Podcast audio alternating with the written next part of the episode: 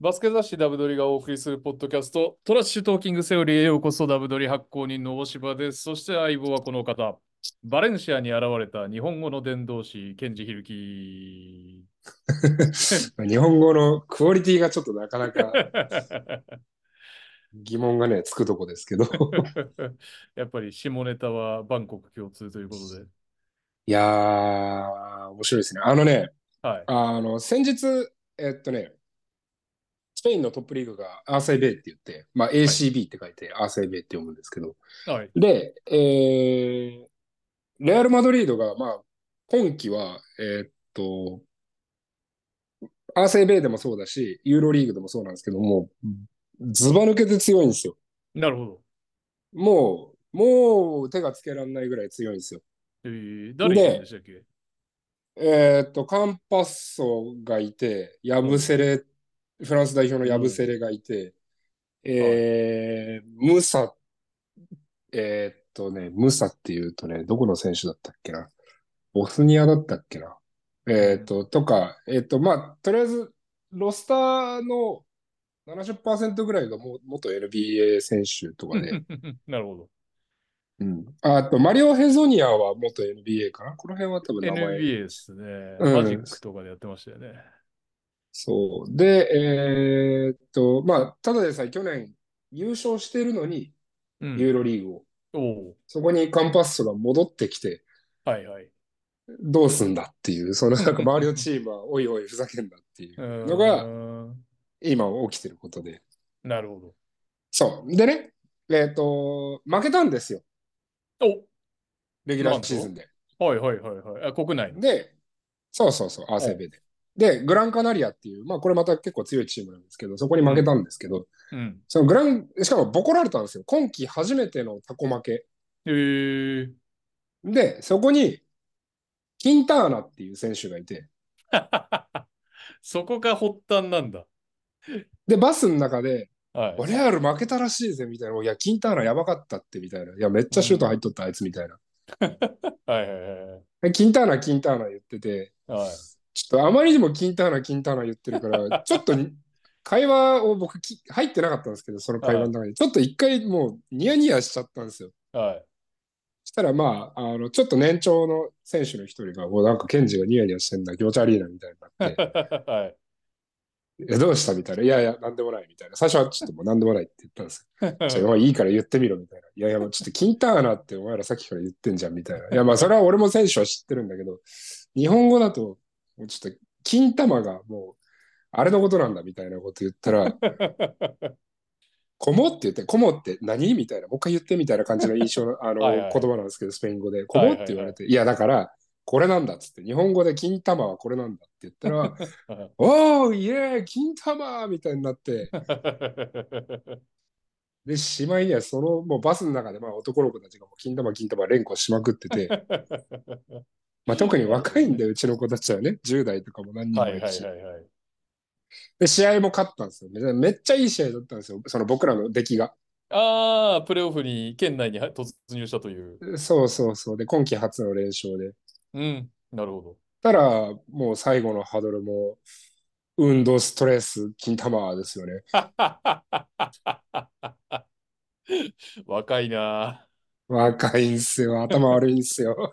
ぁ。可愛いんすよ。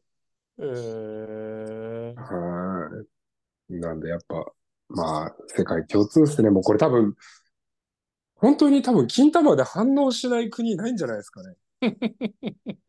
なんか今考えてたんですよ。まあ、ドイツ人とかロシア人とかどうだろうなと思 ったり。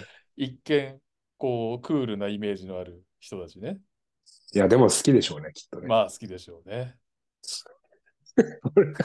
どうなんでしょうね。女の子はないよね、そういう、なんか、ああ、やっぱりね、一抜けしますよね。そういう、やっぱ、こうんう、思春期来るのも早いし、何言ってんのみたいな感じですよね、きっと。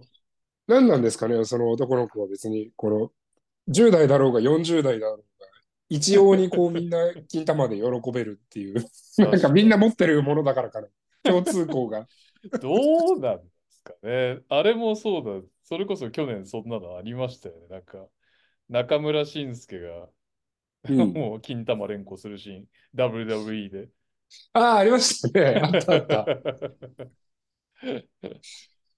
で、そうですね。あの時もアメリカの会場が湧いてましたもんね。湧いてましたね。まあ、相手がね、金玉ちっちゃいやつだなっていじられる、いじられうる、んそうだね。ねキャラでっていう前振りはありましたけどね。そうだね。ということで、まあ、あ のはい。言葉は違えど、コミュニケーションを取る方法はいっぱいあるということがまた再確認できま した。いいですね。チームにどんどん馴染んでいく、ケンジ・ヒルキということで。突破口は金玉だったという。はい。 はい。はい。というわけで、えーそんな冒頭の TTT ですが、うん。株式会社ダブドリからお知らせです。2月うん9日、ダブドリの最新刊ダブドリボリューム19を発行します。えー引退を表明しているニック・ファジーカス選手が表紙です。見本がね、うん上がってきたんですけど、本当綺麗な仕上がりになってると思います。えー Amazon さんはじめね、ネット書店さん、お近くのリアル書店さん、そして弊社ネットショップにてご予約受付中です。ぜひご検討ください。うん。はい。ということでね。いやー、一段落してるんですけど、でもこれ、僕たち、オンシーズンに3冊出すっていう目標でやってて、はいはい。だからもうすでに絶賛次の始まってて、なんかこう、 評判も気になるけど、次の作んなきゃいけないというね、状況にああ、ななってるまほすどね。けど。はいうんはいどうなんですか感そ想のはねペペース的はいには。ちょっとこう、もうちょっとゆったりコンテンツ作りたいなって思うんですかそれとも、まあ、喜ばしいことだからガリガリ頑張ろうって感じなんですかねまあ、ガリガリ頑張って、で、結局なんかオフになっちゃうと、選手捕まんなくて取材できないので、もう強制的にそのダブドリの作業はできなくなっちゃうんで、まあ、なるほどね。今シーズンの3発は頑張るかみたいなうん、なる感ほじど。ですね。はうい。ん。うん。だからぜひね、感想は常にお待ちしてますので、TTT でも、Twitter でも、うんえーお書きいただけると大変ありがたいです。はいというわけで、今週のニュースいきますか。契約系ね、まだまだちょろちょろ発表されてますよ。えーまず、うんえー富山でプレーしてましたアンジェロ・チョル選手が秋田に加入ということで、えーこちらは、えーっとですね、スティーブ・ザック選手が、えーっと今、怪我で離脱中ということで、うザッん。ク選手が復帰するまでの短期契約うといううことでございます。うんうん結構、チョルも息長くいろいろやってますね。そうですね。うん。うんはい。えー、そして、お専修大スティーブ選手。はあれですね。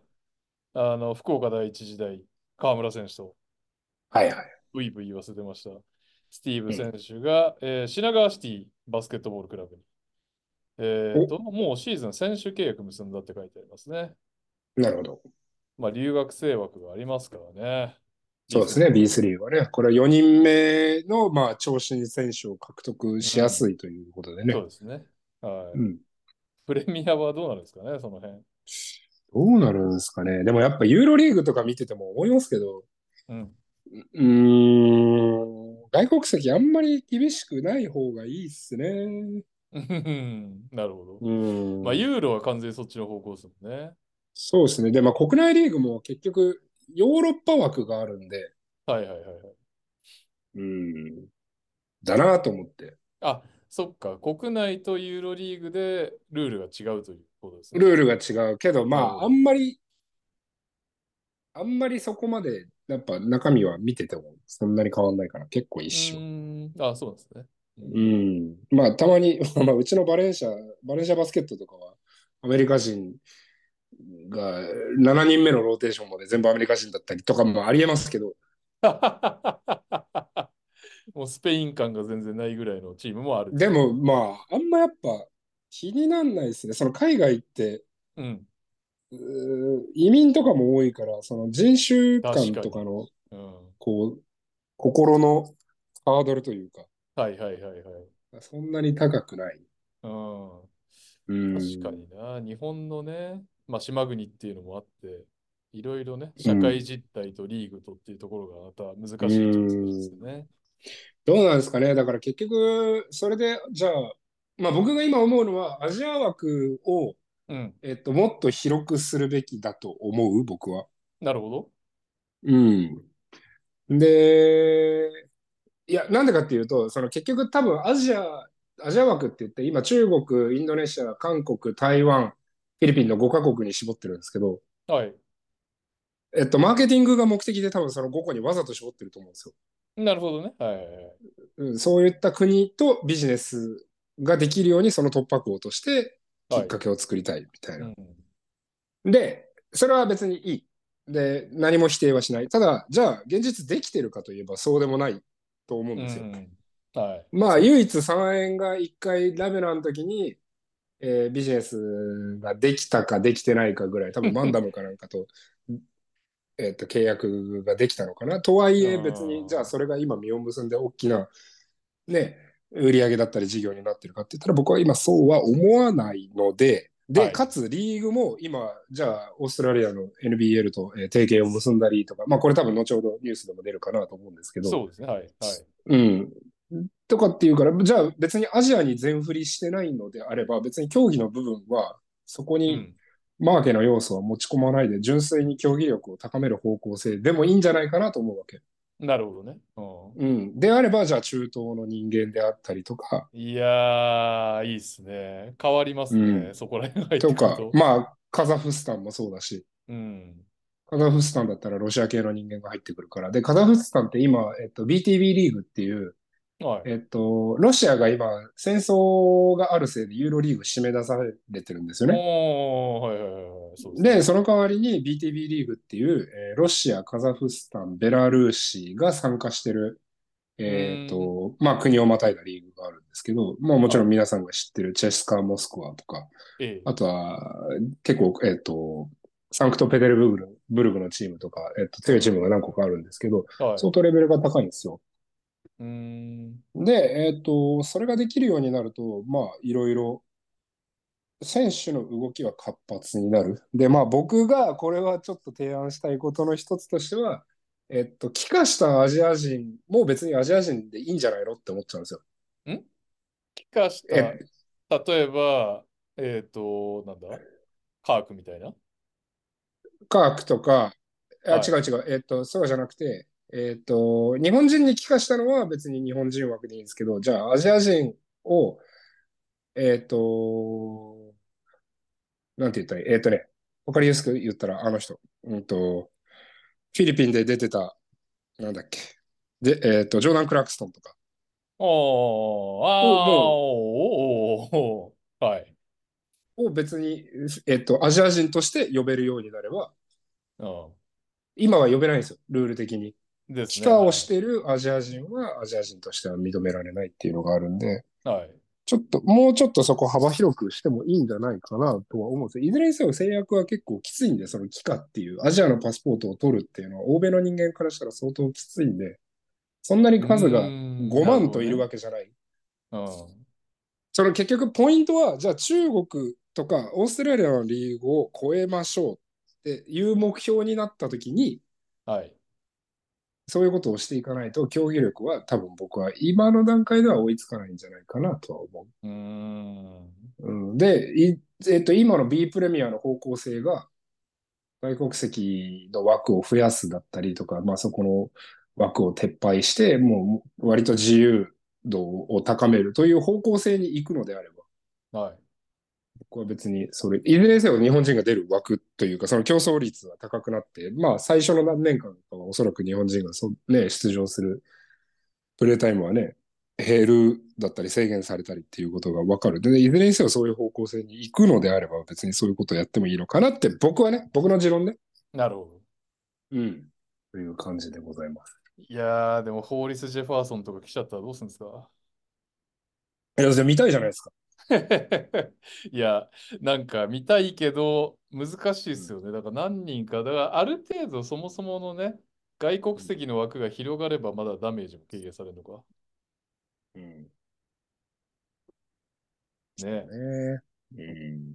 枠の兼ね合いって結構重要ですよね。今の状態だと一人が与える力がめっちゃでかいですからね。でもそれがうん。外国籍枠がそもそも広がるってことになってけば、まだ変わってくるかもしれないですね。うん。そうですね。いや、でもプレミアムやってみないと全然わかんないな。どこまでうね、ん日本人選手がどうとかね、うん楽しみっちゃまあ楽しみですけど。そうなんですよね。だから結局、うーん、チームよりも、今はまあ、だいぶそれでもキングスとかね、宇都宮とかは、よくはなってるしね、他にも、すごくチームを応援してるところは増えてきたなと思うんですけど、やっぱ推し文化が結構強いんで、ああ、そうですね。はうん、これが多分サッカーと野球、えっと、と、それ以外のスポーツ、い。ラグビーと。とかバスケもそうなんですけど、はいはいはい。がやっぱ選手に対して結構フォーカスをして、そこで通ったりお金を落としたり、で、これが悪いっていうことを言ってるんではなくて、今現状がそうなってるから、うん。多分その、じゃあ日本人が出る機会がね、損なわれると自分の推しの選手がうん。ね、出ない、つまらない、なんだこれは、っていうことにはなるのは予想できるかなと思うんですけど、うんでもど、どっかで痛みは伴わなきゃいけないですからね。まあそうですね。うん。で、別に僕はじゃあ今、巨人だったり、浦和レッズだったり、まあ人気なチームがあるじゃないですか。まあ広島カープにしても何にしても。はい。日本人がいっぱい出てるから見るっていうことではないと思うんですよね。まあそうですね。うん。うん。だからそこはなんか努力のしようがあるかなとは思うんだけうどん、ね。これはまあ BJ リーグの時も同じ問題があったんで、はいはいはいはい。うんあれ、最初規制なかったんでしたっけ規制っていうか制限なかったんでしたっけ最初なくて、最初なくて5人になって3人になってとかだったかな、だんだあん、ーだんだん縮小されてっうた。うんんなるほど。まあ、どうなんだろう、難しいっすよね。やっぱ試合に出るは上達するっていうのはうん僕はわかるんですよ、その理屈は。うん。やっぱじゃあ BJ リーグの最初の何年間と後の方の何年間かで、えー日本人のクオリティがどうなったかといえば、でまあ、試合に出てる時代の方が日本人のクオリティが高かったなとは思うんですよ。はうーん。だから、難しいところではあるけど、でまあ今こんだけ階層分けが進んでるから、い。うん。えっと、結構、い海外もそうなんですけど、えっと、まあ、海外の場合はお金が理由だったりするんですけど、はい。あの、トップリーグは、ね、それは、それこそ他国のヨーロッパ人だったり、まあ、アフリカから、ね、ショットブロッカーだったりとか、それこそね、プレイメイクするためにアメリカ人呼んだりとかうん。は、トップリーグはもう、それこそもうひっちゃかめっちゃか、人種のるつぼ。はいだけど、2部とか3部に行くと、割と国内選手だけで構成されてるチームだったりとか、うん。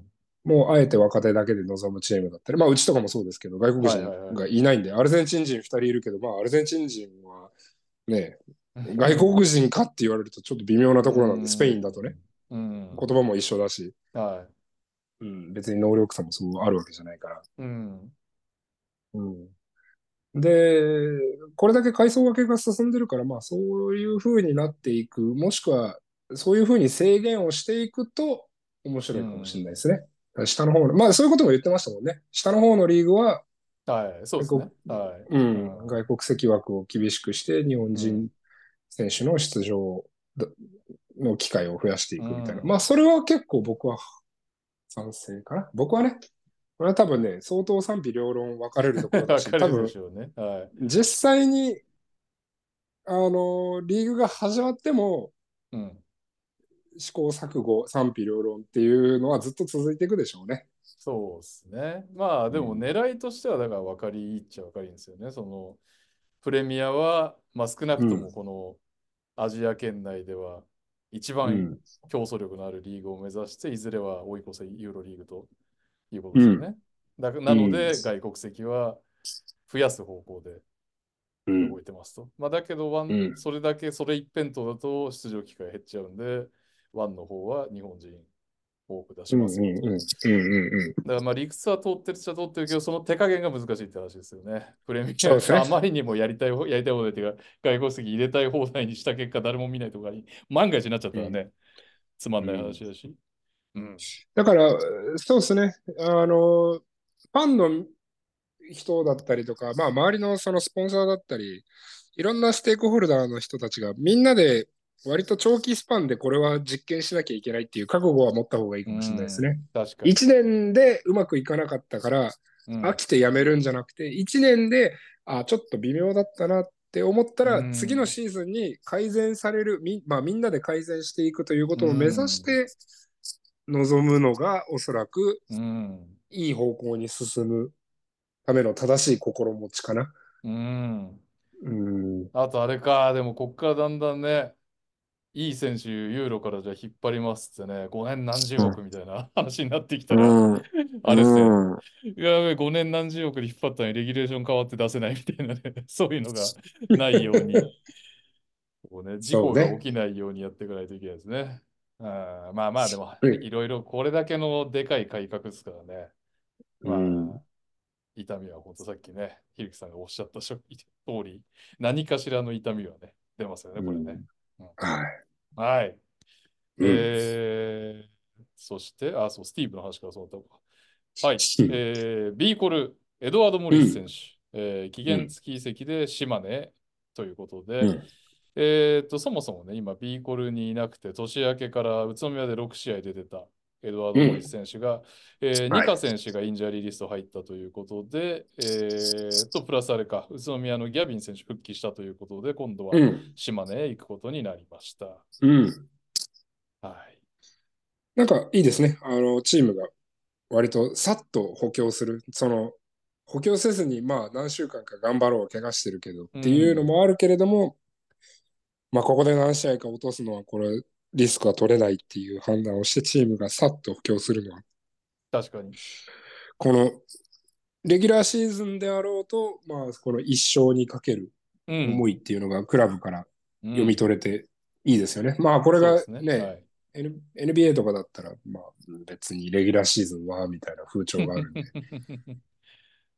そうですね。まあでも NBA も10日間契約とかありますよね。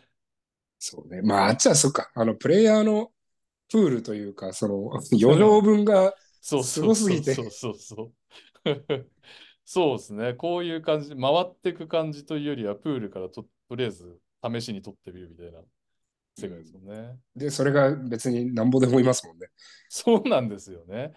え、あれなんか10日間ですげえ活躍してたのに契約もらえなかったんだみたいな選手がいっぱい発生しますもんね。あんなにすごかったのに、あ そう契約しないんだ そうみたいな。そうそう恐ろしいっすよね。恐ろしい国ですよね、本当に。あーはそい。して、えーひるきさんにも縁のあるデボうんン・ワシントン選手、今度は長崎が獲得を発表ということで、うん。なんとですね、えーデボン・ワシントン選手は、新潟で、うんに在籍した1ヶ月で3勝をもたらしたというね、うん。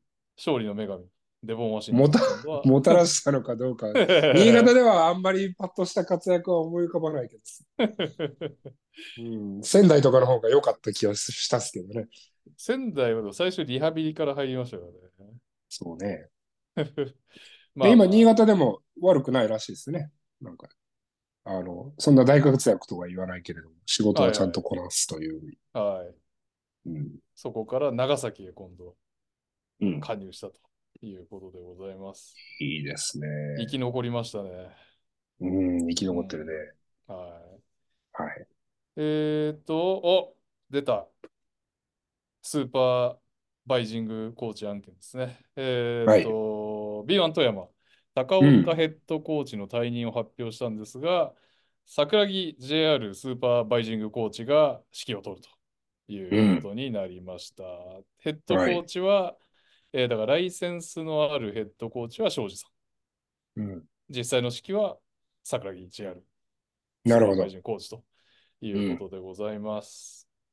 これ、シーズン中に桜木ヘッドコーチも切ったらおもろいっすね。なんかこの、ま、ヘッドコーチマトリョーシカをこう、い一チームで繰り出すみたい な。 最終的に庄司さんになってるみたいな。いやいや。そう。まあ、これ、ちちょっとおもろいのがあって、はい。僕、熊本ボルターズ1年目の時に、はい。えーっと、当時、外国人のヘッドコーチだったんですよね。デシルバっていう。はい。で、まあシーズン半ばでカットされ、うん。成績不振で。で、はいえっと、今、日本代表のテクニカルスタッフをやってる富山さんがああ、はいはいはい。アシスタントだったんで、彼がまあヘッドコーチになって。はい。ただまあ、チームとバスケットのね、感性が合わずに、 彼が2日、2日、2試合で、えっと、対談したんですよ、その後。まあ、辞辞任したんですよ、ヘッドコーチなをる自ほど、分でな。るほど。はい。 ただ、 最終的にマネージャーでしたからね、うちは。もうさすがに B リーグでは考えられないですね。そうなんですね、狙いですね。まあ、もうメジャーお祭りでしたね。その残 りの、多分ね、あー8試合ぐらい残してそうなったんですよ。 はいはいはいはい。で、8試合だからクラブももう、今からコーチ探してもらうみたいな感じになって て、なるほど。俺らもでもマネージャーみたいなな、 なるし、なります選手たちよもね。なるなる。もう開き直りっすか、マネージャーの方も。うん、開き直りだし、もうバスケットもぐっちゃぐちゃだけど、まあ、うん。まあだからその、 今考えればギャグっすよね。やってる時はストレスが半端じゃなかったですけど。ああ、なるほどね。うんあーまあ、で、それはいいとして、ちょっと富山がマトリョーシカを送り出すかどうかは、ちょっと楽しみですね、僕は。そうっすね。 でもまあ、今、生き残りをかけて戦ってますからね。そうなんですよ。後でね、うん順位表も発表しますけど、なかなそかうですね厳しい位置にいますからね、富山。はい。はい。えー、続きましてのニュースは、おね、先ほどちょっと話ありましたけど、B リーグがオーストラリアの NBL とパートナーシップ締結ということで、うんもう一う応ん基本合意って書いてあるな。えーっとですね、B リーグと NBL が共同で実施する活動を中心に継続的な協力関係を強調するためのパートナーシップを正式に締結する。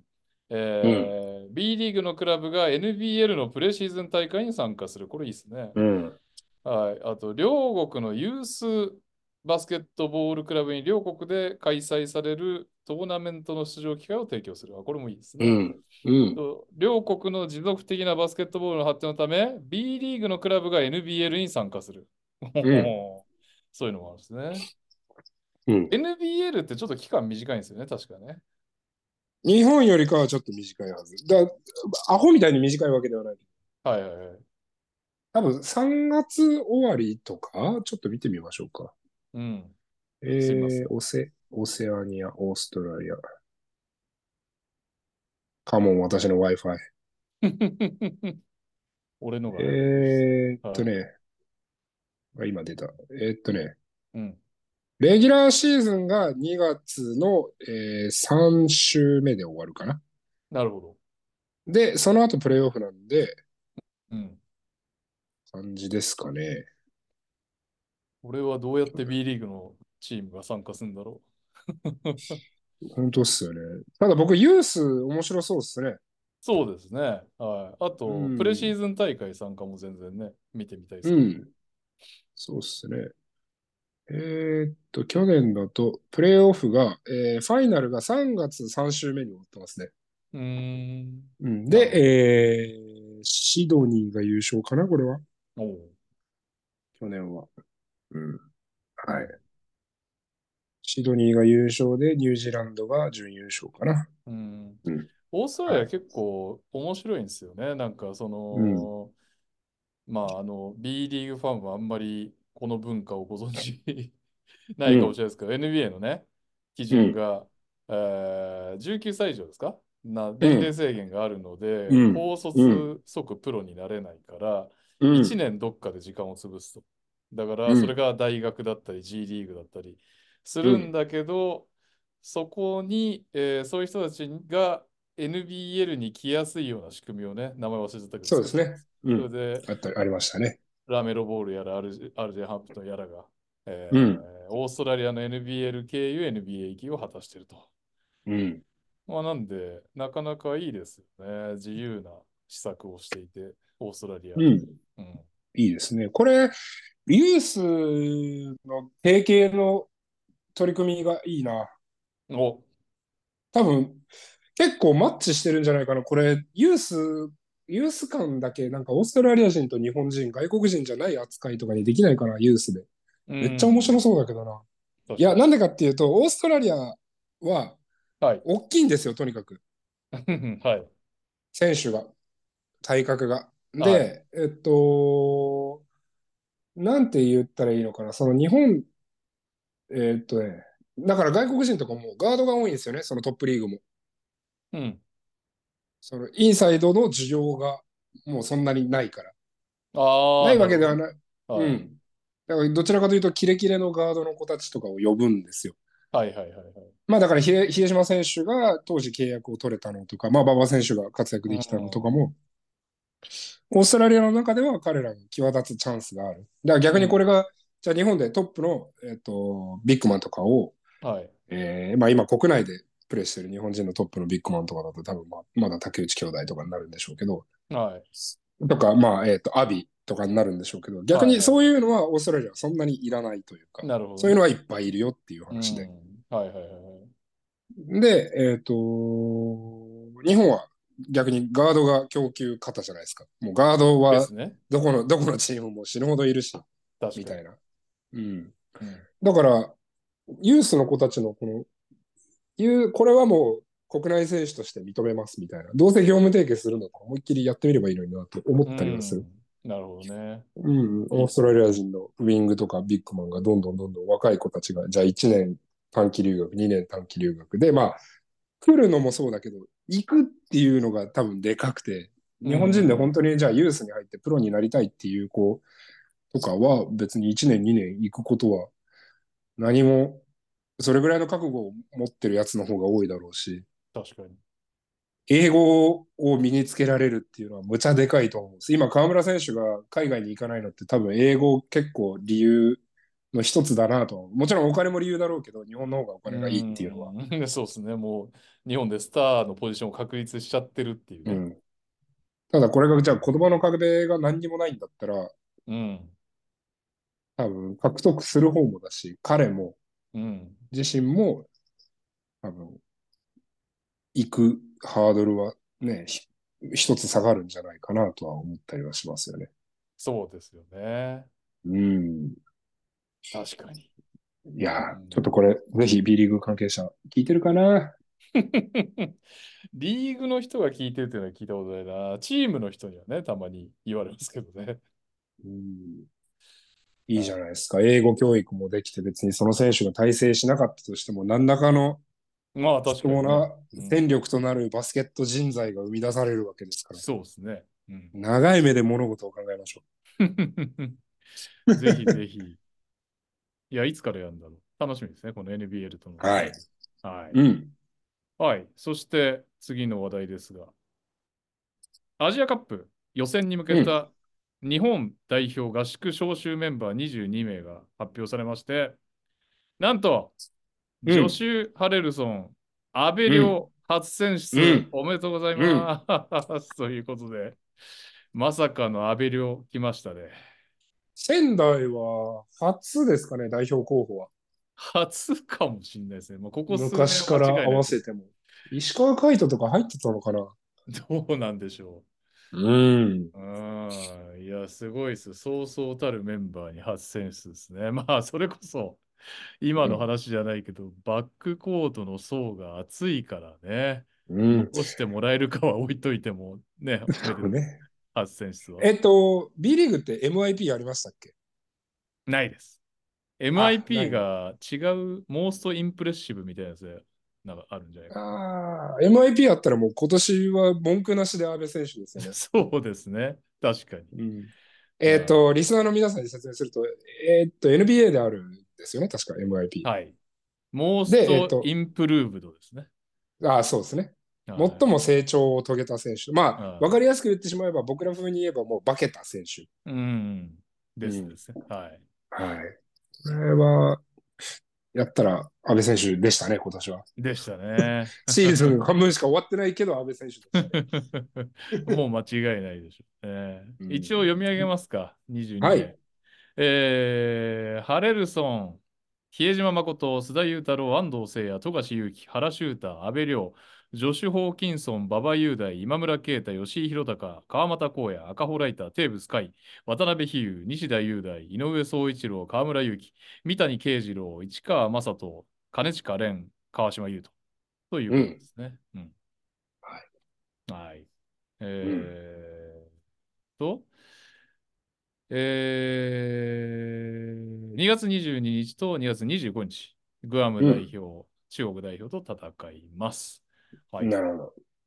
えー続きまして、EASL のファイナル4開催地が沖縄からセブ島に変更されたと。なるほど。。です。えーそうちゃんとしろ、この運 営を。理由は明かされてないですね。初版の事情と言われてますね。いいですね。 はい。昭和の企業の匂いを感じるな。えーただ、千葉ジェッツが残ってます。うん。うん。韓国の、ちょっとこのね、地名が正式に読めなくて申し訳ないので、チーム名だけいきますと、韓国のレッドブースターズ、えー台湾のキングス、うん。えーそして韓国ソウル SK ナイツに加えて千葉ジェッツがね、3月8日に準決勝戦う、うんそして10日に3位決定戦と決勝が行われるのですが、うんえー優勝賞金1億4700万円ということでね、はい。これはまあ欲しいですよね、1億4700ぜ万円。ぜひ、はい、ぜひゲットしていただいて。うん。最近好調ですからね、千葉も。はい。うん、そうですね。うん。トヨタ、あ、トヨタっていうすげえ昔の言い方しちゃ った。えっと、アルバルクに勝ちましたよね、確か。そうですね。はい。その試う合、ん私行ってましたんで、あとでちょっとちょろっと話します。はい。はい。はい。そして、えっ、と、そういう試合結果以外のニュースだと、最後、シガレイクス、こんな発表がありました。観戦客による暴力行為があったと。うん。えっ、とですね、観戦中のお客さんが試合中に、えーヤジを飛ばしていたところ、別のお客さんから注意されたと。それに腹を立てて、まあ、衣服をつかむなどの暴力行為があったと。うん。いうことで、えーこの感染客はスタッフに注意されて試合中に帰ったうというこん。とで、その後の処分も検討しているということです。うん。うんなるほど。 はい。まあ、発表、うん、まあ、そうだな。みんなが来やすい会場作りも大事だもんな。まあ、僕はね、そうおですねうん僕は男の子だし、体格もいいから、どうしても別に、いや、もうそんぐらい、あのいや、そんぐらいいいとは言わないよ。はい発表しなくてもいいんじゃないのと思っちゃうんだけど、ああ、なるほどね。不安に別にそんなに思わないから。でも、はいはいまあ、これは子供を連れてく人だったりとかね。まあ、そう体でがすそんね。なファイナにル強くないファ。ミリー層はね、確かに。そうね。うん。なんで、まあ、会場を来やすくしましょうということうん。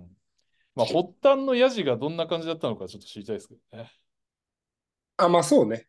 うん、 一応。ん、まあ、なかなかね、あれでしょうけど。なんか、まあセキュリティが圧倒的に足りてないですもんね、日本は。いや、それですね。確かうに。ん、海外のリーグと比べて。なんかその、だから、そうそう、たまにあるじゃないですか。子供が、こう、バババって駆け寄ってって、えーサインをもらった、ずるい、本当はあそこでサインもらっちゃいけないのに、みたいな、ああ、たまにねありますね。うん。あるけど、あれって、海外だと、まず子供がバババっていけないじゃないですか。セキュリティが多くて突破できないというか。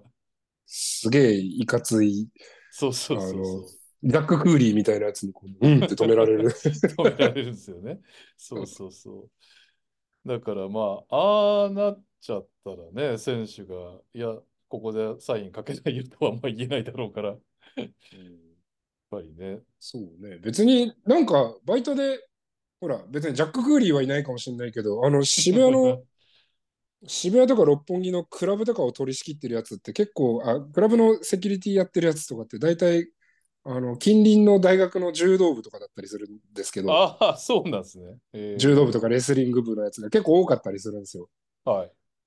うんそういうやつとか呼んでやればねもうもうおっかなくて近づかないだろうからな、確かに。うんうん、うん、まあか別にそれこそ六本木のねあの 外国人の方もいっぱいお仕事欲しい人いるでしょうから昼は B リーグ、夜は六本木ということで。夜は六本木でテレカ売ってっつって、いつすの時ご代だい 無限に使えるテレカね。い やいや、古いな話が。古いな。 はい。というわけで、何でしたっけ、はい、最後、先週のね、試合結果と順位表のコーナーでございます、えっおい、と、一応女子も今代表が活動していて、えっと、触れましたっけ先週代表発表されましたみたいなのが。全然触れてないですね。で、えーっとね、ちょっともうじゃあざっくりいきましょう。えっと、女子もメンバーが発表されていて、まあ、はいえっと、合宿をスタートするよというところで、これに対して、えーっと、オコエモニカだったりとか、えーマウリ・ステファニー、今、まあ、海外組、今、スペインとオーストラリアでプレーしている2人が、い、や、私呼ばれてすらいないよと。うんうんうん。ありましたね。あの確かにスケジュール調整すらされてないよみたいなところで、はいえっと、何か物議を醸し出した。で、これに対して、うん割と苦しい感じの、 えっと、代表側の言い分が、いやいや、ちゃんとコミュニケーションを取っていて、うん。あの、二人も候補に入ってると。だけど物事はどんどんどんどん進んでいて、うん。というところで今日本代表、ちょっと女子、もうちょっと情報の発信をちゃんとしてほしいなというのが、個人的には、あの、うん。別に女子の国内リーグは僕は、僕はね、ファンの方もいっぱいいるのは理解してるけど、僕はそんなに熱心に見てる方じゃないから、あんまり興味ないんだけど、代表に関してはやっぱり勝ってほしいから、なるほど。ね、どういう進捗なのかっていうのは気になるし、うん。うん、ね、彼女たちが結果を出して、どんどん日本のバスケットを前に進めている、特にここ10年ぐらいはっていうのはねう、ん間違いなくあるから。じゃあ女子は代表戦は結構見てるんですかひるきさん。えーっとね、うん、見てる。割と、まあ見てる方ではあると思う。うん。全く見ないということは全然ない。ちゃんと大会があれば、2試合ぐらいは最低見る。うん。そのオリンピックとかがあれば。なるほど、なるほど。うん。それに2試合全然じゃねえかよって思うのかな。いや、2試合ちゃんと見てる方だと思う な。だからちゃんと見るからね。あ、そのあ、そうそうそうそ見う。てて、ぼーっ4とじコゃなくート、てね4コート。うん。はい。なるほど。うんということで、もうちょっと情報発信が欲しいひるきくんじではあります。ははい。い。JBA さんもよろしくお願いします。ということで、よろしくお願いします。えー選手の試合結果と順位表を振り返りましょう。B1 うんは2節をか行われてます。まず第19節、川崎が秋田に連勝しました。えーゲーム1で川崎は連敗を5でストップですね。うん。えー一方の秋田は特別指定の元田太陽選手がデビューして10得点記録しています。えー北海道と信州が1勝1敗、信州は貴重な勝ち星を挙げましたね。うん後で順位表を振り返りますが、相当でかい1勝でございました。はい。えー広島が茨城に連勝です。広島は筑波大4年でプロ契約の三谷慶次郎選手をスターターで起用してるんですが、その三谷選手がゲーム1で11得点を記録しています。うん。えー宇都宮が佐賀に連勝です。このカードのゲーム1を後ほどピックアップゲームのコーナーで詳しく取り上げます。えはいー群馬と三河は1勝1敗、島根がビーコルに連勝で、ビュフォードはね、2試合連続、ほぼフルダブルでございました。えードルフィンズが仙台に連勝、FE と渋谷が1勝1敗、で、アルバルクが大阪に連勝したゲーム1を現地に取材に行ったんですが、えー前半はほぼ互角、後半アルバルクが突き放すという試合展開だったんですけど、この試合は、えーグダイティス選手のショーン・ロング選手に対するディフェンスが素晴らしく、えー大阪があの16ターンオーバーで、まあ、それが敗因の一つになったと、フィッシャーヘッドコーチがおっしゃってたんですが、その16ターンターンオーバーのうちの結構な数が、ロング選手へのポストエントリーができないでパスミスみたいなのがめちゃくちゃなるほど。発生しまして、えー記者会見に呼ばれた竹内選手もあそこまでショーンが抑えられたのは初めてでってちょっと驚いてましたね。なるほど。はい、グダイティス選手はあっぱれな試合でございました。うん。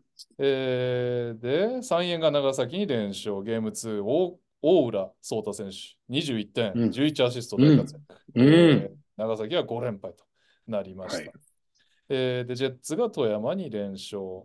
えー琉球と京都は1勝1敗。京都はね、ゲーム1で先勝してゲーム2もオーバータイムということで、まあ、今シーズン、下馬評より苦戦してたんですけど、調子を上げてきたようです。うん。はい、続きまして第20節です。群馬が北海道に勝利、宇都宮が仙台に勝利、秋田が茨城に勝利ときて、先ほどちょっと話がありましたが、ジェッツがアルバルクに勝利した試合、こちら現地に行ったんですが、まあいい試合でしたね。うん。あのー試合後に富樫選手ももう今シーズンで一番しっかり対策したし、あと、うんまあ、チャンピオンシップのつもりで戦ったというなるほど。コメントをしていたんですが、まあ、そのコメント通り、千葉がディフェンスから得意の速い展開に持ち込んで、7-0のランでゲームがスタートするなとるほど。いう序盤戦で、ただアルバルクはですね、小坂部選手をもうべったり富樫選手につけて、うん途中までかなり富樫封じにね、成功していました。ただ、うん。アルバルク側からすると誤算が2個ありまして、まあ、1個はですね、最終的に第4クォーターの超大事なところで、富樫選手にスリーポイント2本食らうっていうし試合なんですけど、あのー富樫選手対外国籍選手という、この小坂部選手を剥がされて、スイッチになった時に、ううんまくファールが使えなかったっていうのをアドマイティス選手は、あアドマイティス選手で、アドマイティスヘッドコーチが反省点として挙げていました。まだファールも使えたんで、そこはもううんファール使って止めるべきだったとなるほど。言いました。で、もう一つはですね、クックス選手がすごかったですね。あうのん。 なんかオーストラリア代表の時って、頑張る系うんビッグマンみたいなイメージああ、そうですね。うん。見てたんですけど、普通にあの、まあ、富樫選手がこうかなり大阪部選手にベタベタマークされて、プレーメイうクんなかなかできないっていう状況なんで、うんうんまあ、原選手、西村選手が頑張ってくるわけじゃないですか、その時間帯うはん。千葉として。うん。まあ、なんだけど、それに加えて、東京にとっては初対戦になるクックス選手がもうプレーメイクもすると。なるほど。なんならボール運ぶと、もうプッシュからできますっていうボールの扱いで自分でも決めるし、えーパスも出せるし、もちろんハッスルもするしということで、うん。なかなかこれはちょっとオーストラリア代表にいる時のクックス選手とは違う、一味違う、千葉版のクックス選手、すごいです。はいなるほど。ということで、で、テーブス選手もね、試合後言ってたんですけど、アルバルクもね、えーと、メインデル選手、グダイティス選手と B 初参戦ということで、当然ね、千葉とやるのも初だし、まあ、うんいろんなチーム、いろんな選手を知ってって、経験を今積んでってる段階なので、みたいな話をされてましたが、チャンピオンシップに向けて、まあ、いい経験になったんだろうなというような感じでございました。千葉はいいですね。強かったですね。うん。はい。いいですね。ですはい。そして渋谷が富山に勝利、FE が川崎に勝利ときて、B コルが三河に勝利するんですが、なんとうん残り2秒で須藤選手の3が炸裂、逆転う勝利ん。となっております。えードルフィンズが大阪に勝利、京都が島根に勝利、で長崎が広島に勝利して連敗脱出おめでとうございます。えーはいえー琉球が佐賀に勝利、アレックス・カーク、幾川区デビュー戦、96対58ということで、まあ、晴れるとお休みでしたけどね、佐賀に快勝してます。えーで、三円が信州に勝利したため、リーグトップの成績になりました。ということで、うん。えー順位表を見てみましょう。東地区です。1位、アルバルク東京29勝5敗。えー2位、宇都宮ブレックス27勝7敗。3位、う千葉ジェッツ21勝13敗ときて、以下、秋田、群馬、仙台、北海道、茨城の順となっています。うんえー中地区です。1位、三円ネオフェニックス30勝4敗。えー2位、シーホース三河22勝12敗。3位、サンロッカーズ渋谷19勝15敗。4位、川崎ブレイブサンダース19勝15敗ときて以下、FE 名古屋、横浜 B コルセアーズ、新州ブレイブウォリアーズ、富山グラウジーズとなってます。ということで、この新州と富山にね、一勝一敗うんと州でございました。はい。えーで、西地区です。1位、琉球ゴールデンキングス23勝11敗。2位、島根スサノーマジック21勝13敗。3位、えー長名古屋ダイヤモンドドルフィンズ21勝13敗。4位、広島ドラゴンフライズ18勝16敗。5位、サガバルーナーズ18勝16敗が長崎、大阪、うん京都となってています。ということで3おい円、トップに躍り出ましたよ、古巣。すうーん、すごいですね。ごいですね。ここまでとは。うん。で、近々直接対決があるんでね、それも楽しみですね。はい。うん。はい、そんなところでございます。で、茨城が苦戦、富山苦戦、信州、い半歩、半歩は言い過ぎだけど、大きな一勝という。大きいです。ね、これは。うんこれでかいっすよね、この時期。でかい。うん。 後に響きますね、これ。響きますよね。去年もね、3チーム壮絶だったからな。うんそうでしたね。うんはい。えー続きまして、B2 ですね。B2 も2節消化してます。まず第18節です。福岡、越谷が分けました。1勝1敗。滋賀とうん福島も1勝1敗。青森と静岡1勝1敗。熊本が山形に連勝強い熊本。えー神戸と岩手は1勝1敗で、アルティーリが奈良に連勝したんですが、今節、東海大の黒川小鉄選手がデビューを果たしてます。ゲーム2で11分27秒のプレイタイムで5得点3アシストを記録です。うんはい。で、愛媛が新潟に連勝。えーさらに第19節ですが、青森が越谷に勝利。えーうん岩手が山形に勝ってますね。で、福島が新潟に勝利、アルティーリが静岡に勝利ときて、熊本、滋賀にも勝ちました。えーうん。直接対決を制したことで、熊本がなんと滋賀に並び、西地区首位のね、勝率的には西地区首位、タイになりました。はい。で、福岡が奈良に勝利、神戸が愛媛に勝利となっています。ということで、順位表ですが、東地区1位、アルティーリ千葉32勝3敗、2位、越谷アルファーズ21勝14敗、3位、青森ワッツ19勝16敗、4位、うん山形ワイワンズ18勝17敗以下、福島、岩手、新潟とうん。なってます。えーそして西地区です。1位、シガレイクス25勝10敗。えー2位、熊本ボルターズも25勝10敗。3位、ライジングゼファー福岡23勝12敗。えー以下、神戸、静岡、奈良、愛媛となってます。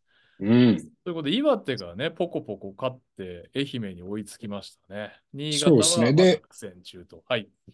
直接対決もこれ12月の29日、30日に、えー岩手対愛媛が行われていて、なんと岩手が2勝してるんですよね。あ、そうなんだ。るほどなん、で、現時点でいくと、えーはい残えっと降格するのが新潟と愛媛になると。なるほど。はい。そうなんですね。いやいやいや、うんこちらも、ちょっとまず新潟がね、頑張んないとって感じですが。そうですね。ここまでずるずる落ちていくとはっていう感じですね。あーヒリヒ リ。なんかもう、いまだにやっぱ、その海外のエージェントとかが僕に連絡をしてくるんですけど、まあバスケット界隈ってそういうもんなんですけど、はい。あの、まあチャンスをうか伺ってるんでしょうね。はい。エージェントたちが。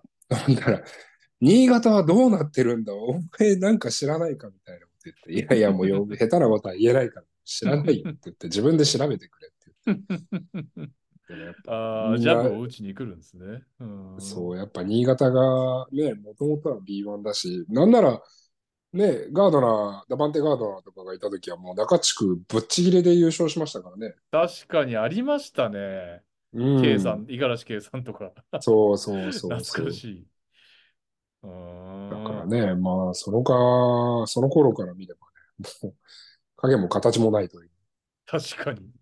そうだよな。落ちたばっかで、またね、初かもしんないですもんね。この2カテゴリー2シーズン連続で落ちるとしたら。そうですね。ちなみにこの5勝のうちの3勝が、レボン・ワシントンがもたらしたってい うことそういうこと です。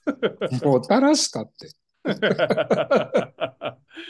もたらしたのかなちょっと待ってください。デボン・ワシントンの、えー、っと、いや、スタッツ良くないはず ですよ。僕見ましたけど、この間。デボン・ワシントンの、ちょっと待ってくださいね。いつからいつまでいたんだ、デボン・ワシントンは。レモンえー君あ、そっかね。あこれん年これで見りゃいい末んだはあ、青森に勝ったやついいんだ。年末あいつ、なんか、あ、でも結構まあ出てますね。あら、あ、本当ですか。あ、あったあったあった。えーっとですね。新潟で9試合出たんですけど、うん。 3試合2桁得点挙おげー、なてるまほど。す。はい。うん。で、なんと、最低8分41秒。これはデビュー戦。で、うん。最長33分47秒。 うん。アキレス腱切っといて。アキレス腱切っといて、だからまあ、なかなかこのミニッツを埋めるという意味では相当な 働いてはいますね。大活躍かどうかは置いといて。ああ、でもリバウンドちゃんと、あダブルダブルじゃない。この試合は。負けてる今け試合ど。ダブルダブルですね。うん。ああ、素晴らしい。ターンオーバー。はおターンオーバー少ない。どうしたのプライオフに出 たけど。ターンオーバー工場だったのに。スリーが戻ってくればね、うん、そういいねで。すけどね。ははい。い。はい。というわけで、最後、うん B3 ですね。第16節が行われてます。えー湘南がトヨタ合戦に連勝、アスフレ香川と1勝1敗。えー埼玉、岐阜に連勝しました。三重と岡山が1勝1敗、立川が山口に連勝、品川と徳島1勝1敗、鹿児島が八王子に連勝ときて、横浜、東京ユナイテッドに連勝しましたね。うん。う素晴んら。しい。ということで、順位表ですが、横浜ちょっと上がってきました。えー1う位、ん福井ブローウィンズ、27勝3敗、すごい。2位、鹿児島レブナイズ、25勝7敗。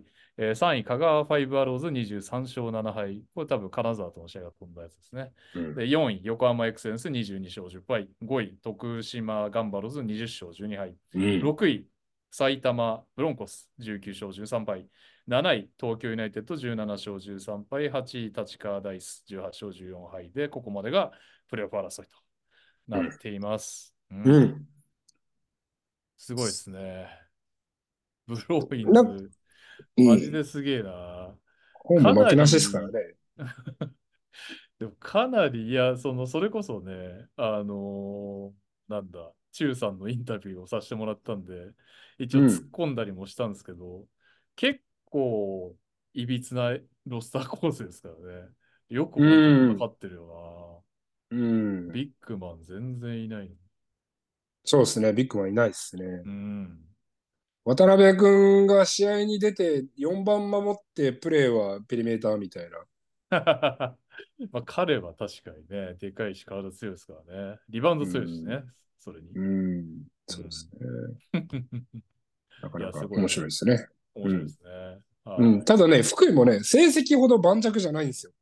いや、そうだからまあ、普通に考えてそうですよね。この、うんメンロスターからしても。そう。だから、まあ、結構、それがね、彼らにとっては逆にいいのかもしれない。やっあーぱまあ、もう安心できないみたいな。うん、プレーオフがあるから、うで、んプレーオフで負けちゃえばもう今までろね、50何試合、どんだけ頑張ってもそれがうん。無に帰すことになる。はい。で、それを考えると、まあシーズン中に今福井が苦しめてるっていうのは、うん。彼らにとっては好材料かもしれないですね。うん。なるほどうんね。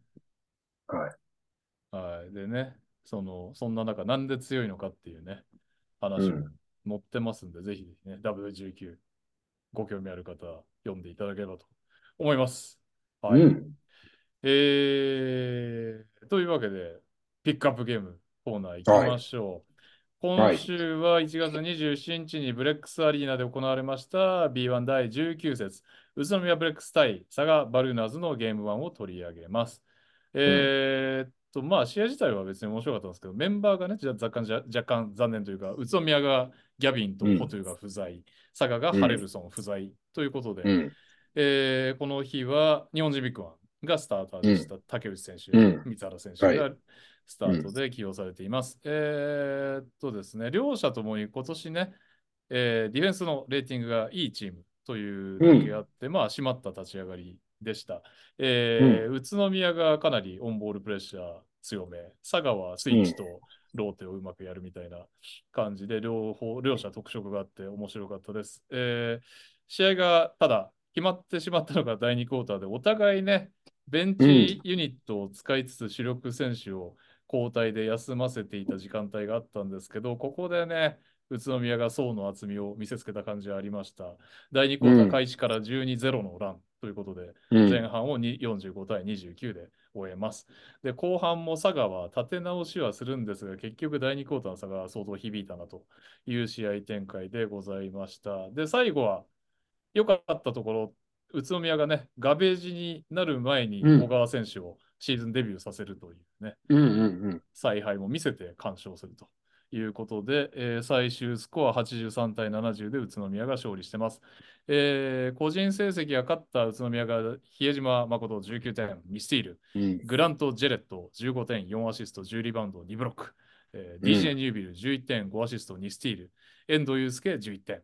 えーうん負けた佐賀、レイナルド・ガルシア18点、3スティール。井上亮太15点。えーヨーリ・チャイルズ11点、5リバウンド。チェイス・フィーラー10点、5アシスト、6リバウンド。ということでした。いかがでしょうか、ひるきさん。まあ、この試合はペイントタッチの差でしょうかね。うん。なんかワンオンワンにしろ、ツーメンゲームにしろ、ペイントタッチが結構簡単に許していたなという印象がありますね、佐賀が。はいはいはい。うん、で、それが宇都宮が結局何本打ったんだ、えー、?39 本スリー打ってて、16本決めてる、41%なんですよ。うん。で、これ、えっと、41%、非常にね、スリーポイントの確率としては悪くない、なんならいい方。はいと。は言えますけど、この中でイカルガ選手4分の0、DJ ニュービル選手8分の1って結構落としてるんですよ。うん。でも、この数字なんで、いかにこうオープンで打ててるかっていうところでいく なると、ほどねやっぱりペイントをどんどんどんどん、はい。ワンオンワンでもペイントを触られるし、まあ、うんあの、ニュービル選手と比江島選手がすごく際立ってはいましたけど、そのペイントタッチという意味では。はい。でもまあ、じゃあ、それこそさっき名前が上がったね、えっと、デビューした小川選手だったりとかも、うん。え割と簡単にペイントを踏めて、そこからスコアして、試合大盛り上がりみたいな展開もありましたし、ありましたね。これが、僕はその差が、やっぱメモを取ってても、ペイントタッチ、ペイントタッチって何回も何回も書いてるんで、はい。うん、で、まあ、オフェンスの部分で言うと、結局多分70点って佐賀からしたら結構少ないというか、まあ、これなら勝てないよねという点数だと思うんですけど、うん。えっと、フィーラーがいないと、す ごくボールが止まる印象。フィーラーいないと攻守、なんか攻守ともにフィーラーがいる時間帯の方が全然良かったイメージはあります。うんそれが結構痛手だった。まあ、だから、フィーラーが30何分出てるっていうのはそういうことなんでしょうけれども、そうですね。うんだからチャイルズがあれなのかもしれないですよね。ハレルソンがいると生きるタイプな可能性もありますよね。僕はあんまりそこを、うんうん、そういう試合を見てないのに言うのもなんですけど。そうかもしれないですね。いや、フィーラーはすごかったな。だから結構その、オンボールプレッシャー強いうん。宇都宮に対して、もうダブルチームを読んでパスもバンバンさばくし、うん。あ、こんなうまい、 こんなうまいんだって改めて。そうですね。僕もだから宇都宮だと他にプレイメイクする選手がいるんで、あんま印象なかったですけど、うん。うんすごかったですね。もう完すごか全ったでにすよね。 はい。彼が作ってましたね。で、うんまあ、ガルシアが、ね、出てない時にもうちょっと隅田選手が、ああ、この試合はね。うん、いや、僕は隅田選手はい。活躍してるのは何度も見てるんでう、ん。うん、っていうところでいくと、まあ、彼が不調だったのが、一つ、佐賀が得点だったり、まあ、そのプレイメイクっていうのが伸びてこなかった理由の一つかもしれないですね。そうですね。ガルシア選う手、ん隅田選手、フィーラー選手でプレーメイクしていくっていうことなんでしょうけど、この日はフィーラー選手以外がプレーメイクという意味ではあんまりうんでしたね。うそうね。で、ターンオーバー、あーターンオーバーでも意外と9個しかしてないですね、佐賀が。すごい印象が深いんですけど、ん。うーん。多分この2ピリの17点差になったのが、まあ、この辺がゲームを分けたと思うんですけど、はい。多分ここでのターンオーバー、容易なターンオーバーが結構目立って17点差になったんで、うん。そうか、でも抑え、9個には抑えられてるんだね。うん。うん、ただまあ2クォーター、先ほど大柴さんも言ってましたけどね、2クォーターでかなり試合が決着してしまったなというう。ん。ところではありましたね感じはありますよね。うんうん。あと改めてガルシアもやっぱすごいですね。なんかニュービルとやり合ってるの見ると能力高いんだなっていう。ガルシアはすごかったです。うん。 この人だってすごくないですかだって ?B3 から本当なんかこんな感じでやってきて、もそううね、ニュービ B、ルとやり合 B2 ったからな。B3 あの時はいなか B3 いっなかったんでしたっけあ、そた。っかうそっかん。B3 はもうでねも、えっと、はい違うガードの選手がいた。うんうん。あれっすよね、もうニュービルとやり合ったら他にもうやり合う相手いねえだろぐらいの、こういやいトッや、プそう、本当に。トップ外国籍にうん。 上り詰める男、ガルシアっていう。ガルシア、あ、ガルシアじゃない、ニュービルも試合の出だし半端じゃなかったですけどね。そうですね。ワンオンワン2回でババって抜いて、スコアしたり、パスあの、チームメイトにさばいたうり。ん。うん。というところですね。はい。まあちょっと、ハレルソンをいるとき見ないとダメっすね。 うん、ちょっとあんまり参考にならなかったな。うん。まあやりたいことはでも分かりましたけどね。なんかその、うん。ちょっと俺はチャイルズが謎でしたけど、 この試合に関うしては。ん。あうん。のただチーム全体のやりたいことはなんか負け試合でも見えたかなっていう感じがありましたよね。そこにハル、そうでハレすルねソンが加わってどうかと。うはん。い。というわけはで、来週どうしましょうか。来週どうしましょうかね。えーっと、あ、あーまあ、宇都宮2週連続で取り上げるのも何かと思いますけど、F- FE が最近強いんですよね。宇都宮と FE。なるほど。あうんとは、ああ、三円島根だけど、三円のな、三円アルバルクを三円は取りたいかなっていう気もするし。取っておきたいですよね。うん。今季名古屋見ましたっけうんうーん。覚えてないですね。覚えてないですかうん、なんかあんま、生こでれだはっ見た。ていう、これだっていうカードがそんなないですね。ああ、だから、うーん、勢いのある京都とようやく連敗を脱出した川崎とか。あーアルティーリ千葉市がありますよ。ああー、でもなんか滋賀どうなんですかなんかさ、最近負け入ってます。パリッとしないパリッとしてないイメージですけど。ちょっと ?B3 見る気分にはあんまなんないな。いや、でも B3 がトップのあったらどうするんですか香川、鹿児島。赤川、鹿児島見たいね。頂上決戦ではないけど。あ、いや、うん。嘘。俺、福井、鹿児島が見たい。 えっと、福井、アスレっていうカードが一応。うん、福井、鹿児島までちょっと取っときましょう。よし、じゃあ、そしたら、うんえー B1 のはい。第21節、うん。えーうわーもう、異名。えー長崎、名古屋か大阪、千葉。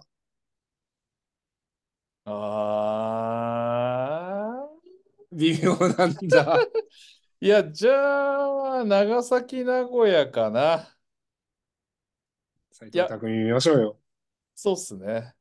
確かうに。ん長崎、名古屋、デボン、ワシントンっすよ。長崎、それこそ。そう。いやもう D が見たいがために選ぼうとしてるっていう。あとはやね、りままあ、すか長崎の、はうん。リスナーさんがね、結構熱心にコメントしてくれてるんで、最近は。確かに。鈴木ちゃんを筆頭 に。いや、あれっすもんん。ね、よく考えたら、飛ばしましたもんね、長崎ね。長崎、川崎を飛ばしましたからね、ピックアップゲームで。いいんじゃないですか。え、それ僕が忙しくてできなかったやつ違う違う、見れなかった、物理的に。あの、天皇あ杯あ、そうだだ、そうだ、そうかだ。ら。はい。じゃあもうそれにしましょはい。では、えー来週のピックアップゲームは、長崎対ドルフィンズのう。うん。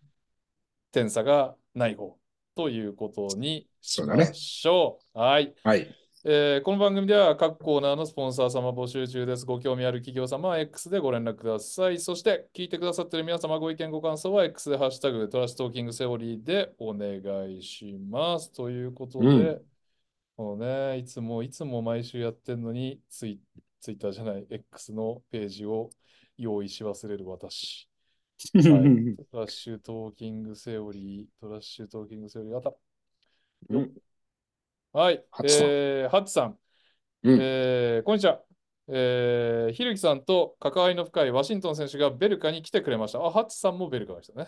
昨日もしっかりと仕事をしてくれまして、怪我の状態も心配なさそうです。長崎のファンたちにワシントン選手の注目ポイント、ほっこりエピソード、好きな食べ物などどうでもいい話も含めお聞かせください。ああ。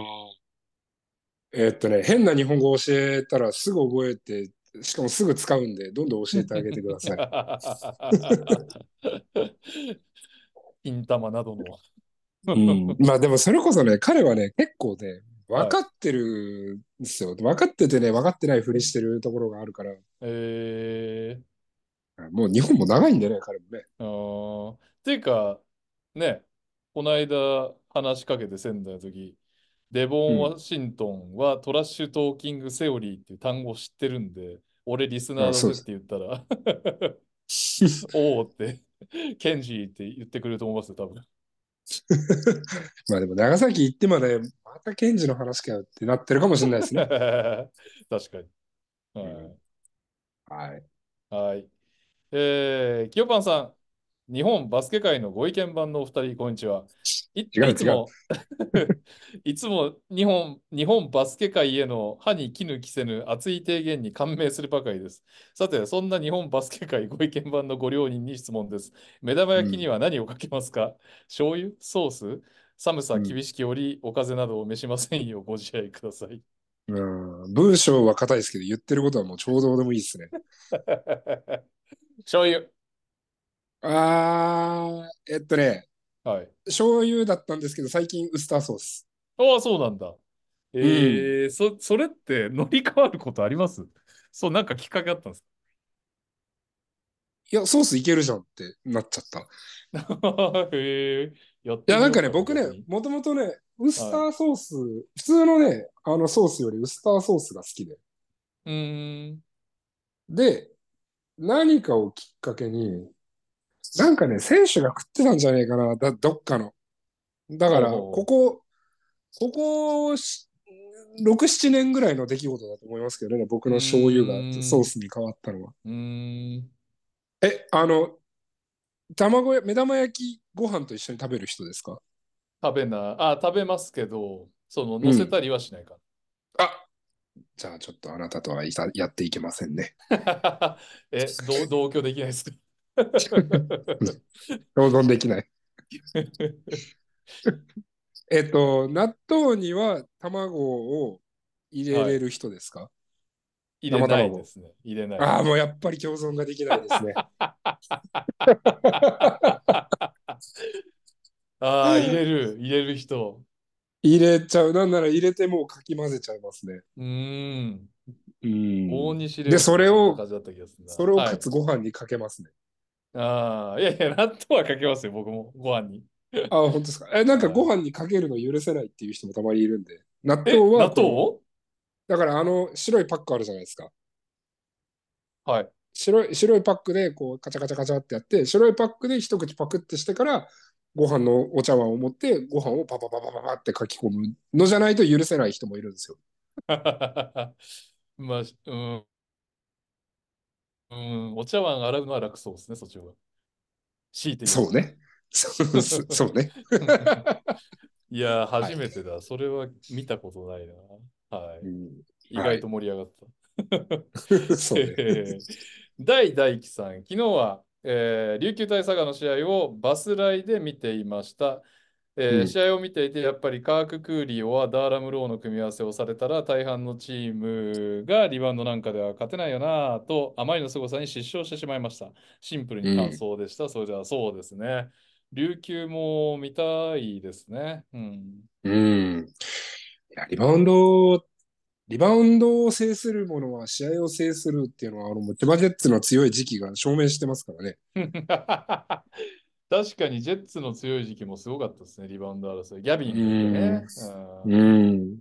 確かはい。ちょっと琉球も取っときましょう、シーズン後半に。に。ですね。はうんいいや、しかもチャンピオンシップで見ますからね、どうせその辺はね。まあ、 そその辺とかその辺のち競合は。ついだに残るもん、琉球残るも、うんんチャンピオンシップ。言って。まあ、そうですね。はいはい。ソーラーさん、大柴さんも現地観戦されたアル,、アルティジャニア、えー アルバルク東京 VS 千葉ジェッツ戦、互いにインテンシティ高い好ゲーム、アルバルクは天皇杯長崎戦同様にスイッチであまりうまくいかなかったように感じました。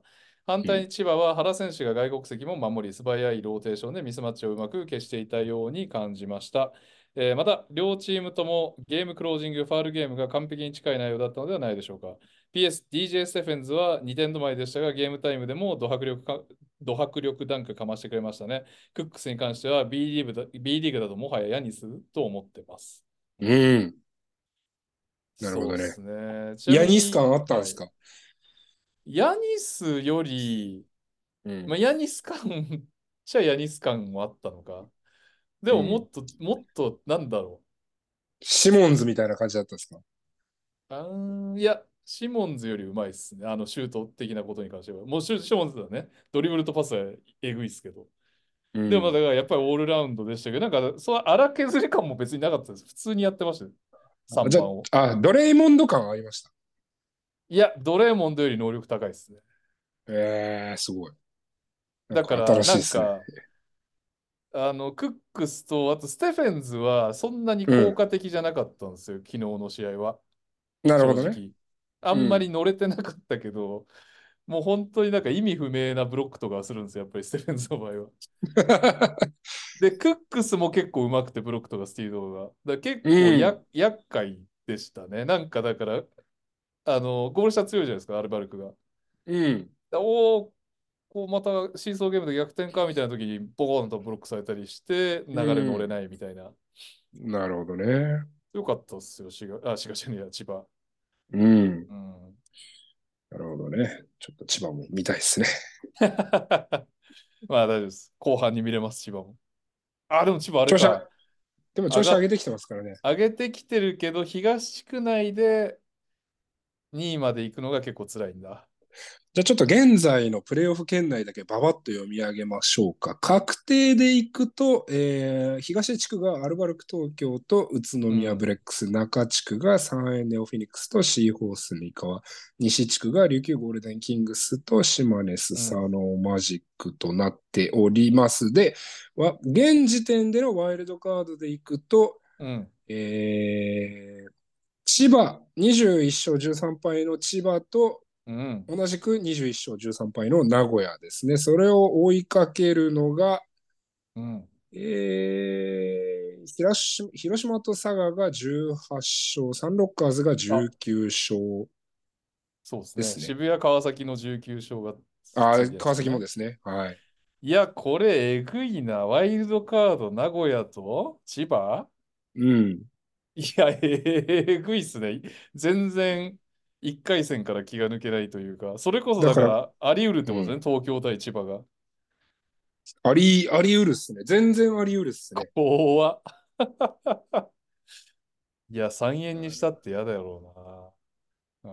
うん、うん3円対千葉もね、そうですね。ファイナルで当たって三連もお対かしくない。いいっすね。プレーオフ結構、どこがどう当たっても、まあ、うん、三河が若干、なんか、その多分みんなの下馬評でいくと、まあ、そんな優勝とかはせんだろうって思ってるような感じな気はするけど、まあそうっすね。でも三河がだからね、こういう中でどんな試合をするのかっていうの、一番、変な話、一番興味深いっすね、三河。うん、そうですね。うん。うん。うんあと三河ね、あれ残してますから。まだアビー選手復帰してないですからね。そうですね。また変わるでしょうね、それで。 3番レイマン、あんのかっていうね。そういう人も見たいですよね。うんはい。はい。えーっと、そして、えー、宮子さん。うん。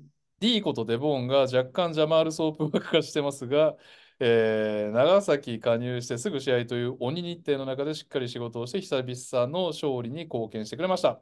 さすがに連携はこれからとはいえ、ボールプッシュも泥臭いプレーもできるので、長崎に縁がつながって嬉しい限りです。なるほど。うん、いいですね。まあ見れますからね、うこれに関しては来週ピックアップゲーム。そしうまね。しょ契約が、まあ、いつまでかはわからないですけど、頑張ってほしいですね。ここで活躍すればね。ね、仮に長崎に残れなくても、はいうん、来年取ってくれるチームはあるでしょうからね。確かに。頑張れ。頑張れ、D。頑張れ。うんはい。そして、ゆうさんが、えー TTT を他の方にご紹介くださってますね。うん。ありがとうございあます。りがとうございます。ええーそして、あ、大大輝さん、もう一発来てますね。うん先週末もいろいろ試合をかいつまんで見ていましたが、一番気になったのが奈良対アルチバでした。両日ともに奈良がアルチバに肉薄しており、えー展開によっては奈良の連勝もあるのかなと思える感じでした。その人も今シーズン奈良がここまで調子を上げている理由は何だと思いますかいやーわからん奈良見てないからわかんないけど、小野修二さんですよね、奈良。うん、なんか先日、えっ、と、岡田祐介選手が、おあの、RT で千葉のね、はいが、もう、奈良のバスケットが日立そのものだっていう、 えー、岡田祐介だったかな、小林大輔だったかな、まあ、ど、どちらかがそんなような投稿をしてましたけどね。ね。えー、いやー、見たいチームはいっぱいあるんすよね。 うん、そうっすね。なかなかね、こうして物理的な制限がかかってしまいますけど。うん、はい。えー、っと、な、中畑さん。うん、えー、EASL に対する思いは募集してましたね。EASL に対する思いはバスケットライブでも配信してくれ。EASL だけのために UNEXT 契約するのしんどい。はいうんありがとうございます。えー、ひるきさんと大柴さんの掛け合いが面白くて聞いていますが、それ以上に大柴さんの声がめっちゃ好みで聞いてます。声が渋くてかっこいい。ありがとうございます。女の子には言われないですけどね、そんなことは。 いやいや、大柴さんでもね、マジでありとあらゆる大柴さんのうん。物事の中で一番声褒められますからね。あ、そうなんですか。歌うまいとか、喋りうんお上手ですねは言われないですね。声いいですねうんは言われますね。ああ、なるほど、うなるほど。ん僕、はいなんでしょうかね。意外と喋んないんですねって僕言われますね。いや、それ褒めてんの かな ギャップね。うん。いや、はめちゃくちゃ喋るように思われるでしょうね。確かにね。これだけ毎い。週そう。特に聞いてればね、リスナーの方だったら。えー、なるほどね。やっぱ日程がきついっていうコメントは何個か来てましたね。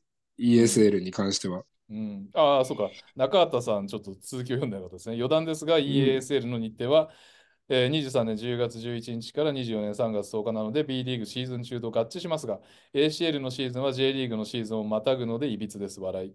2026年からは、春秋戦に移行するので解消されますが、雪国問題が点々点。B リーグの過密日程もそうですが、なかなか難しい問題ですね。うんうん。まあ、どうですかね。まあ、UNEXT、まあね、うんまあコンテンツ1個が買い上げてくれとは思うけど、多分 ESL の多分売り込み力というか、そのコンテンツとしての魅力がまだそこまでになってないというのもそうだし、うん。まあね、どこでもいい、別にダゾーンだろうが、バスケットボールライブだろうが、何でもいいんですけど、1個のコンテンツがまとめて買い上げてくれるとすごく助かるなというのは、うん。僕も思いますが、ただ、はいえっと、ゆ有料コンテンツ化するのを、こう、あまり僕は反対では、もちろん安ければ安いほどいいっていうのは、その消費者としては当たり前だけれども、これかはらい NBA にしろ何にしろ、この流れは多分止まんないんじゃないかなと思うんですよね。うん、なるほどねう。ん。まあ、あとはだからその売る側がね、いかに上手に、そのなうんパッケージでより利便性が高く、じゃあもうこっからうんこっから、こっからここまでの区切りを売りますとか、プレイオフだけ売りますとうかん、まあ、そのバランスが、まあ、どこのね、楽天にしろ、バスケットボールライブにしろ、ねね、ダゾーンにしろ、なんか、もうちょっとなんかうまくできるだろうっていうのは、消費者の声としてはありますけど、まあそうですね。うん、ただまあ、うーこの放映権とかで、多分売り上げが上がんないと、多分ね、リーグだったり、そのチームの売り上げっていうのがどんどん落ちちゃって、結局僕らが見たいバスケットの、ね、クオリティが下がっていくっていうことになりかねないから。そうですね。うん、まあ本当はだからね、いろんなのが見れるところに入ってんのが一番いいですけどね、広がるっていう意味では。そうなんね。かその NBA がアマプラになるとかね、えーとうん WWE が Netflix になるとか、いろいろありますけど、そそうういうね。方が本当は広がるなって気もするし、集まるんだったらバスケットライブが頑張ってくれると嬉しいなって気はしますからね。 NBA アマプラになるんですか向こうはアマプラになるって噂がありますよね。えーあとの、日本じゃないですよ。アメリカの配信ああ、そっか。じゃあ日本は楽天が引き続き放映権持って、楽天もでも今年だから来年だから割と近々更新時期みたいな話を聞いてますけどね。なるほどね。ダゾーンはもうやってないんだっけ ?NBA は。ダゾンはやってないです。バウアウがちょいちょいやってます。ああ、なる一ほど日1ね。試合ぐらいやってんのかな、バウアウ。いや、だから今、スペインも同じ状況が起きてて、まあ、言ったら、そのソフトバンクみたいな、えっと、モうんモビスターっていう、えー携帯会社、携帯キャリア会社があるんですけど、そこが今、えースペインのリーグのあれを持ってるんですよね。うん。ただ、それに入らないと見づらいから、結構みんなブーブー言ってるってういう。ん。なるほど。うんああ、こればっかりはね、まあいいなちょっうとんビジネスも絡んできますというか、ビジネスなので、なかなかね、思ったまあ、よりテレビが、もう時代でしょうね。昔みたいうにんテレビを見ないですからね、みんな。いや、そうなんですよね。携帯とかタブレットですからね。特に趣味ものはそういうね、傾向が強いですもんね。そうね。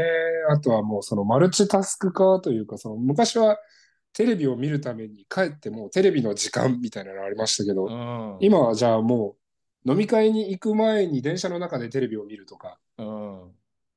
コンテンツを見るとか、まあその特にね、サブスクだったりとか、なんでもいいんだけど、後で見るという選択肢がありますからね。ですね。確かうに。ん。なんかなかなか時代の流れの変化が早くて、 うん。その配信してる側もむちゃくちゃ試行錯誤だろうなと思う。そこでなんか、いや、確かに。レフェリーと、レフェリーと一緒っすよね。今多分配信してる側ってもう別に何やっても文句言われるみたいな。はいはいはいはいはい。かわいそそうですよね。う。うんそ。してね、どんどんゲームが変化しちゃってね、対応しなきゃいけないっていうのもレフェリーと似てますね。そうですね。いやー、そうだよな。こんな文句は言ってるけど、切った貼ったやってんだもんな。高い金かけて、ネットフリックスやら、アマプラやら、そバうスっケッすトライブもそうですけね。ど、 すごい話ですよね、本当。こんだけ本当に先ねが見えない時代で。うん。うん、はい。はえい。ー、徳さん、次回の収録ネタになりそうなのでタグ付け。お二人はこれまでにデビュー戦やルーキーシーズンでインパクトがあった選手はいますか私は B リーグだと3円デビュー時の河村選手。NBA は古いところだとアイバーソンが衝撃的でした。はい、これあれだね。私が、あのー小川敦也選手のね、初出場、初得点のところが、なんかあれだ、うん。あれでしたね、チャイルズぶち抜いて、うん、そうですね。 リムアタックみたいなやつだったんで、初出場、初得点って普通もっと可愛げあるシーンじゃないの笑いというツイートをしたというやつですが、うんデビューやルーキーシーズンでインパクトがあった選手いっぱいいるけどな。まあ、ちょっとタイムリーなところでいくと、まあ、コービーがね、亡くなって、今何年だ ?3 年 ?4 年経ったのかなうん。コロナ前ですよね、でコービーが亡くなったの。そうですね。だ4年か。うん。コービーのルーキーシーズンはインパクトありましたね。うん、あで、多分その、ね、まあ、このう TTT のリスナーは結構日本のバスケットファンが多いからあれなんですけど、まあ、コービーのお名前は皆さん知るところだと思うけど、あ。はい。コービーって昔、えっと、高卒ルーキーで NBA に入ったんだけど、実は1年目ってそのスタッツ自体は素晴らしいということではなくて、はい。なんなら、すげえゲームの大事な場面で、めちゃ自己中にいきなりジャンプシュート打って、エアボールしてみたいなシーンとかも、はい。 1回とかじゃなくて何回もあったりとかして、なんなら批判がすごく多かった選手なんですそようね。ですね。はい。で、それをでも、その中でも彼はそれをやめずに、コービーというものを貫いてあそこまでの存在になったっていうのは、やっぱなんか、まあ、僕は別にコービーが大好きという人間ではないけど、やっぱリスペクトせずにはいられないというところでいくと、彼のルーキーシーズンをやっぱ覚えてますよね。なるほどね。うんプレーオフで結構、なんですけど、4本連続エアボールとかなんかありましたよね。 ありましたよね、お前、嘘だろみたいな。 しかもあの時選手が良かったんですよね、多分エディ・ジョーンズとかニック・バンエクセルとかいて、はいそうそうそう。オールスターが4人、5人ぐらいいるチームなのにそんなことやってっから何やってんだお前みたいな。うん。ありましたね、そういうの。いや、コービーは時間はかかったけど、最後にみんなをこう、諦めす、ヘイターをがヘイトするのを諦めさせるというか、もうしょうがないわ、コービーしょうがないわっていうか、お前がやるならしょうがないわみたいな状態になりましたからね。すごいですよね。だからそういうところでいくと結構唯一無二かなとは思いますよね。ですね。うんうんあれはなかなかないっすよね。波の選手だったらもうとっくの昔にベンチスターとか海外出張うかみたいな話ですもんね。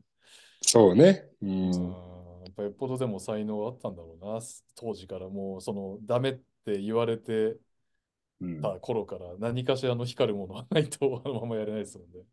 うんで、あと日本だと誰かな比江島選手、ルーキーシーズンもすごかったんですけど、それよりも大学の時に、彼のいる青山学院大学に僕らのいるレバンガ北海道が負けてるんで、天皇杯で。おうなるほど。はい。その印象は結構強いっすね。